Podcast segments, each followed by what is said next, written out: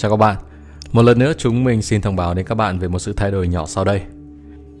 Kênh CD Team Euro 404 đã chính thức đổi tên thành CD Team Vũ trụ Nguyên Thủy.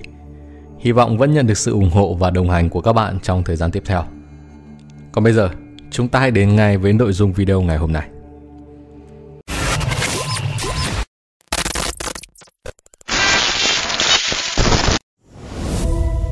Các kỹ thuật cho việc triệu hồi các mảnh hồn Có các kỹ thuật cho việc triệu hồi các mảnh hồn đã mất của các bạn. Một trong số các kỹ thuật này liên quan đến cái mà các bạn gọi là liệu pháp thôi miên hay liệu pháp tâm lý. Nơi mà các bạn thực sự tha thứ cho một linh hồn mà đã gây ra cho các bạn sự giận dữ, đau đớn hay nỗi buồn. Khi đó, các bạn về bản chất là đang gỡ bỏ khỏi trường năng lượng của mình các mảnh hồn mà các bạn đã đang nắm giữ. Nếu linh hồn đó cũng nắm giữ các mảnh hồn của các bạn, họ thường trả lại nó trong một quá trình tha thứ. Như vậy, đây là một trong các kỹ thuật đặc biệt hiệu quả để trả lại các mảnh hồn.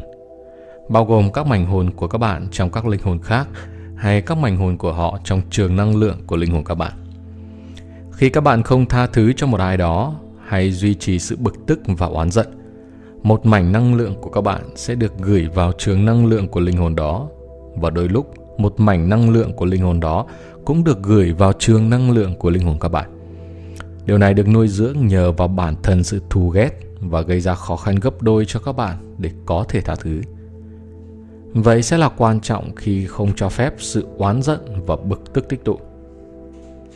Ngoài ra, nếu các bạn có các biên giới sơ sài và cho phép những người khác đi vào không gian của các bạn, đồng thời không bảo vệ bản thân mình khỏi các năng lượng đó, các bạn có thể phát hiện thấy mình trở thành cái được gọi là một người bị bòn rút tâm linh, giống như các con hầu biển trên một cái cầu cảng. Các bạn có thể có rất nhiều lớp hào trên cái cầu cảng đó.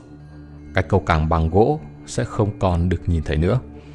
Tất cả những thứ các bạn nhìn thấy chỉ còn là những con hầu.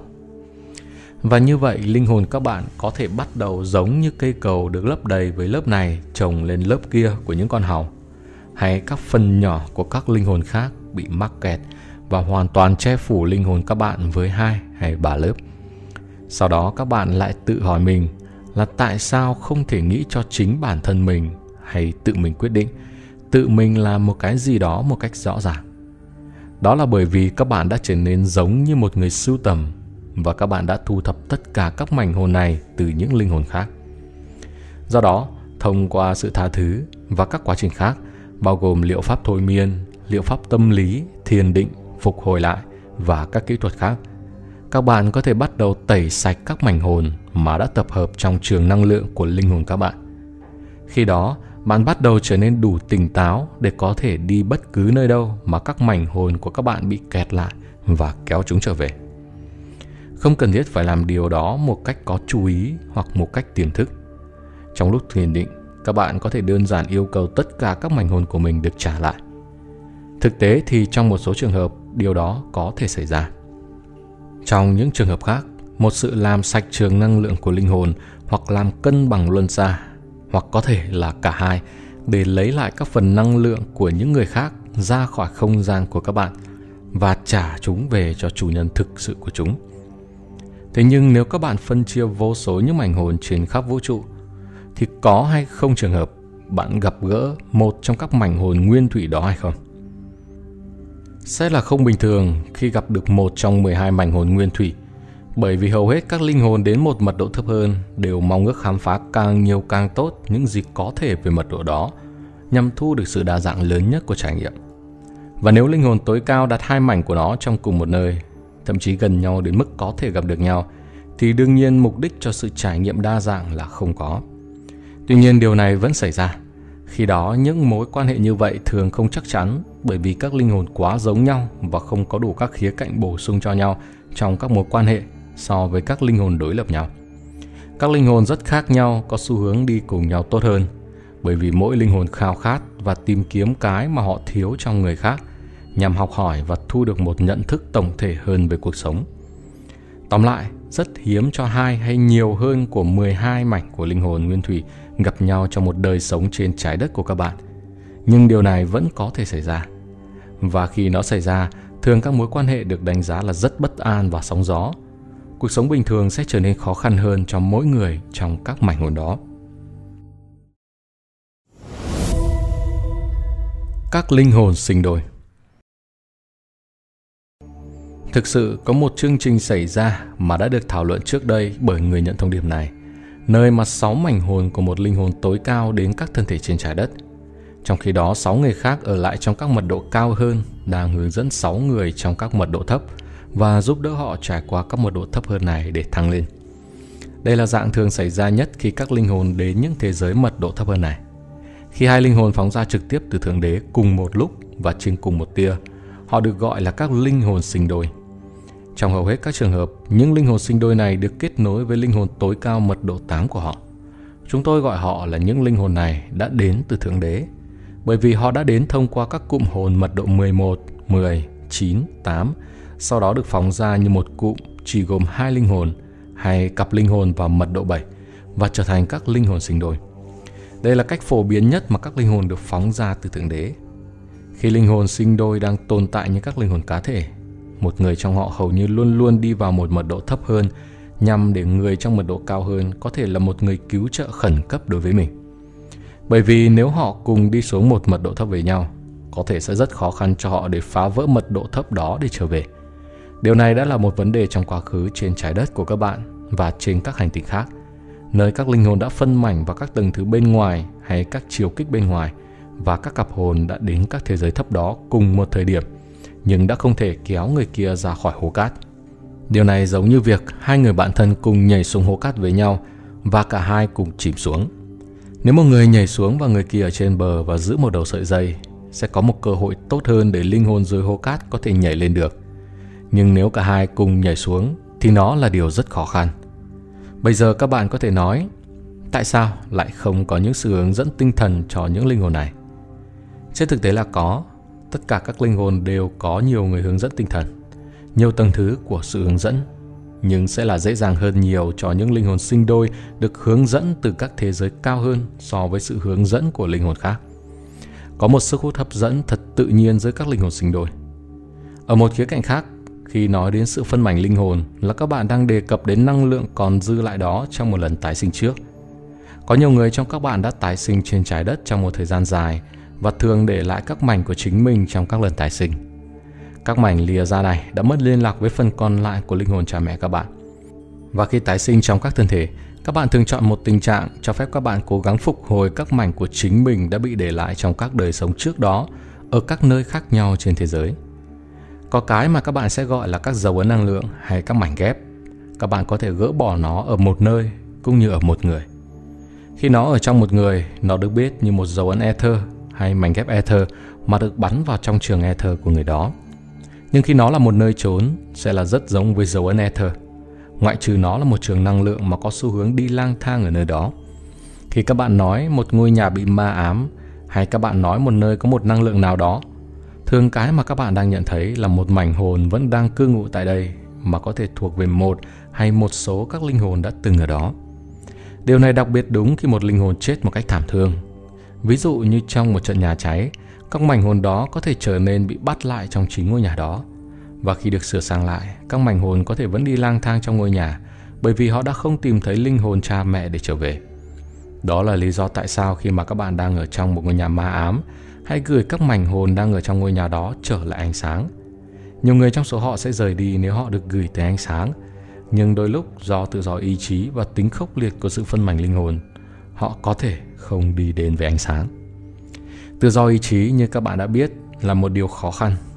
Tất cả các linh hồn trong sự sáng tạo đều có một sự ham hiểu biết, một khao khát khám phá, thích phiêu lưu mạo hiểm và đôi lúc các linh hồn tự làm cho họ mắc vào một mớ rắc rối lớn như kết quả của tính quá tò mò.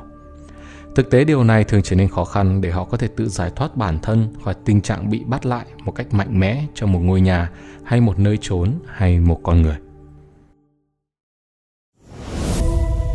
Những gia đình hồn mở rộng. Ở đây, chúng tôi sẽ thảo luận một cách tóm tắt quá trình hợp nhất linh hồn và nói về tiến trình của mối quan hệ giao kèo một cách khái quát nhất. Các bạn có cái gọi là cặp hồn. Nó như các linh hồn song song có con đường tiến hóa tương tự nhau.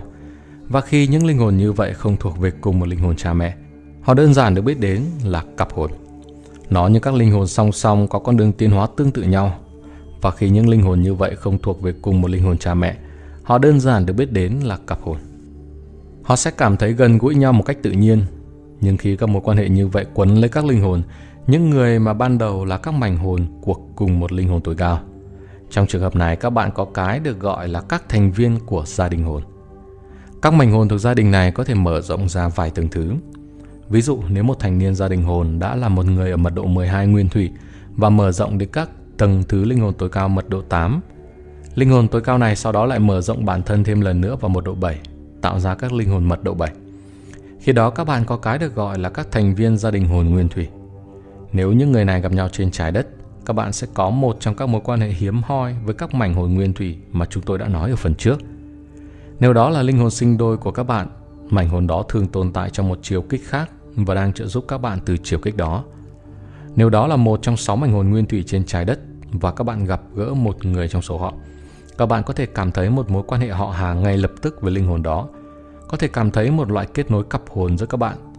Nhưng trong hầu hết các trường hợp, nó sẽ là một mối quan hệ rất khó khăn bởi vì các bạn thường đến vì các lý do khác nhau và các trải nghiệm của các bạn cũng rất khác nhau. Thông thường sẽ rất khó khăn cho những linh hồn như vậy để có thể trung hòa sự khác biệt của họ, mặc dầu họ đến từ cùng một linh hồn tối cao. Những linh hồn như vậy thường đến với một thỏa thuận, cái mà các bạn gọi là thỏa thuận linh hồn, để trải nghiệm một cách toàn bộ các thực tại khác nhau trong khi họ đang ở trái đất. Sẽ là phổ biến hơn nhiều cho các bạn để gặp và gắn bó với các linh hồn từ gia đình hồn mở rộng của mình – với những linh hồn mà đã đi ra từ cùng một tổng hồn nguyên thủy tầng thứ 9. Nói cách khác, các bạn có các phần hồn mà đã phóng ra từ tổng hồn tầng thứ 9.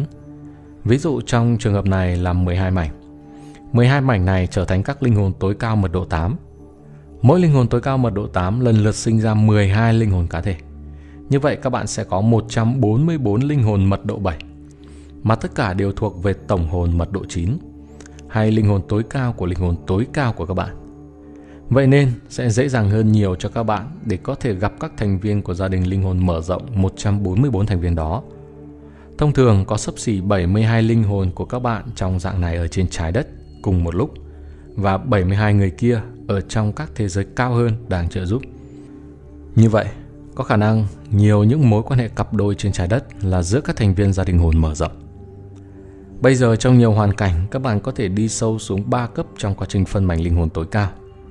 Mỗi người trong 144 linh hồn mật độ 7 này lại có thể sinh ra 12 linh hồn thêm nữa. Và lúc này các bạn có 1728 linh hồn cá thể. Vậy nên có các trường hợp nơi mà các linh hồn đang nhập vào là ba cấp phóng ra từ cụm hồn nguyên thủy và những trường hợp khác nơi họ chỉ là hai cấp phóng ra từ cụm hồn nguyên thủy. Chúng tôi biết đây là các khái niệm khó nắm bắt, nhưng chúng tôi cũng cố gắng giải thích một cách đơn giản và dễ hiểu nhất. Nếu các bạn nghĩ về Thượng Đế như một trường năng lượng liên tục, nó có thể dễ dàng hơn. Hay xem Thượng Đế như một bể rượu, xem các cái tôi Chúa Vũ trụ mật độ 12 như một thùng rượu nho đã ủ, và xem các tôi Chúa mật độ 11 như một chùm nho lớn. Chúng ta sau đó có thể xem các cái tôi Chris và Phật mật độ 10 như các chùm nho riêng lẻ trên chùm nho lớn hơn và cái tôi tổng hồn mật độ 9 là một chùm nho nhỏ hơn nữa, vân vân. Mỗi chùm nho tất nhiên trở nên nhiều hơn khi các bạn đi xuống theo các mật độ. Nhưng có một số lượng các thành viên nhỏ hơn trên mỗi chùm nhỏ. Như vậy một lần nữa chúng tôi đang cố gắng mô tả làm thế nào mà các linh hồn cụm lại. Một số các cụm hồn này đến theo mọi cách xuống tới mật độ 7, trong khi những người khác chỉ xuống đến mật độ 8, một số chỉ xuống đến mật độ 9 hay một số chỉ xuống đến mật độ 10. Như vậy không phải là tất cả các linh hồn hiện đang ở tầng thứ 7 có cùng số lượng và cụm linh hồn tối cao trong dòng dõi của nó đang trở về với Thượng Đế. Do vậy, sẽ là khó khăn để xác định nguồn gốc của tất cả các linh hồn. Bởi vì các linh hồn khác nhau có các tầng thứ khác nhau trong sự phân mảnh mà đã tạo nên mối liên quan trong cây hồn của họ. Nếu các bạn muốn gọi nó là một cây hồn, đó là một từ để diễn tả khá tốt. Nó tương tự như cây phả hệ của các bạn. Đây là những nét khái quát về sự phân mảnh của các linh hồn. Vậy những trường hợp như ghép tạng hay truyền máu mà có lẽ không còn gì xa lạ ngày nay thì sao? Đó có phải là một sự phân mảnh linh hồn hay không? Mời các bạn tiếp tục theo dõi trong phần 17 của series đặc biệt này. Cảm ơn các bạn đã theo dõi hết video. Việt Cường xin chào và chúc mọi người một ngày ấm áp.